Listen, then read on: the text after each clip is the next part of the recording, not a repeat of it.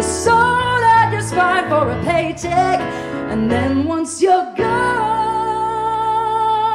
you'll write a book about how you regret it. And express the different ways that you could have spent it. That last bit was so fucking great about these. Yes, of course, the inevitable autobiography we will get from Anthony Albanese reflecting on this difficult period and regrets Yeah. he should have gone. You know, Obama's always talking about his fucking mm, regrets and things he should have done in office. And it's like, Turnbull on his climate oh stance. oh my yeah. god, trying to trying to get on board the Voice campaign after his government fucking rejected it initially in 2017. Yeah. These fucking cunts. And I just, yes. I guess I'm just yes interested in. Did you sincerely believe? I mean, I guess from my point of view, other people listen to this podcast, the Greens generally, we didn't hold Mm. out great hopes for Anthony Albanese being some leftist warrior. But I appreciate there are lots of people on the progressive side of politics who probably do feel that way. And, and I guess I'm interested. Is like, did you genuinely? Are you surprised at how badly the Albanese government, how right wing Um, the Albanese government is when it comes to this particular issue in, in Palestine?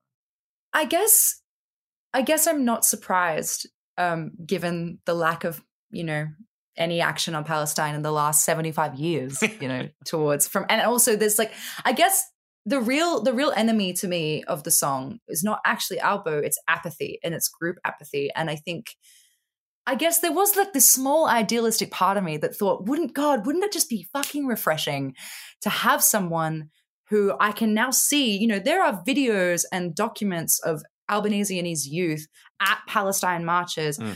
Talking about, and I grew up in a single parent, low income out household as well. So when I saw his speech, I remember feeling quite emotional at his acceptance speech. Mm. I didn't necessarily think he was going to, you know, magically shift things to a completely leftist space overnight, but I do remember thinking, God, it's just so fucking refreshing to feel a human emotion and to see someone who's leading the country now feeling a human emotion and really, really wanting to fix housing for young single parents and children and give everybody an equal opportunity. And, you know, he's he made his stance, you know, that I'm I'm not perfect, but I'm human.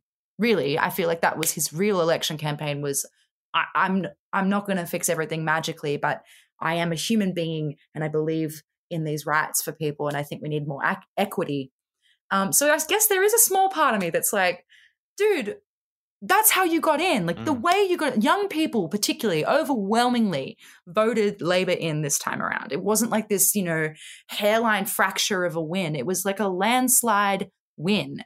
And more Greens than ever, more independents than ever. And I just, you know, I just get to the end of it and I go, at the end of the day, Parliament is made up of mostly property developers and property owners who just they love parading as socialist. And then when they actually get in there's something maybe i maybe i'm i think it's money but you know i could be wrong that gets in the way of actually pushing those those personal beliefs forward. And i know that he's not supposed to act on his own personal beliefs. If every leader acted on their own personal whims then we'd have some fucked chaos. But I mean, I do think to things like I think about Hawke a lot. I don't know a lot about his parliament. I'm sure there were mistakes at the time, but I feel like the problem I have is that all I have of those past leaders is looking back and what I've heard from other people and how fondly everyone's remembered so fondly after they're gone.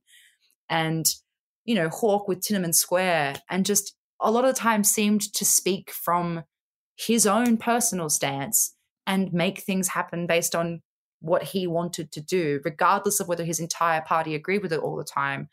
I think the same about Whitlam. You know, that guy. you know, Whitlam's free better than Hawke, but yes, yeah, Yeah, of course. Yeah, no, oh my God. Oh my God, yes. Sorry, that's not what I'm trying to say. I mean, like, but just somebody was once in power for only what, three to five years? Am I right with Whitlam? And brought in free education, Yeah. free healthcare, like just so many policies. And I just can't remember the last time in my lifetime that a single prime minister actually just had this like rapid list of stuff Mm. that they did. I feel like there's constantly like, oh, well, we couldn't get the full majority on this, or we couldn't do it this way because if we do it this way, then it's just going to get out this can't way. afford and it. just we can't afford this, even though we're giving tax cuts to rich people and buying it. massive uh, submarines, but we can't possibly afford to raise people. And I'm just- No. I just, it would just be so refreshing to hear someone say, you know what, I fucked up or I made a mistake and I'm going to rectify it with A, B, and C. But it's so rare now. You don't, every everyone has a fall guy. Everybody and even the top spot has a fall guy. And yeah, the lyric um, empathy only seems useful before you're in the top job, Mm. which is like you get elected on a promise of caring Yes. about the people you want to govern, and then you get there, and suddenly it's acceptable for you to not then to not then do that. Um, and I guess you know my dad's always said this to me, which is you know bold. Andrew, no, I'm kidding. Um, he's always said, Oh shit! Love He's your that joke. daddy. "Yeah, I know." What? No, no, I'm kidding. Serious danger to Australia.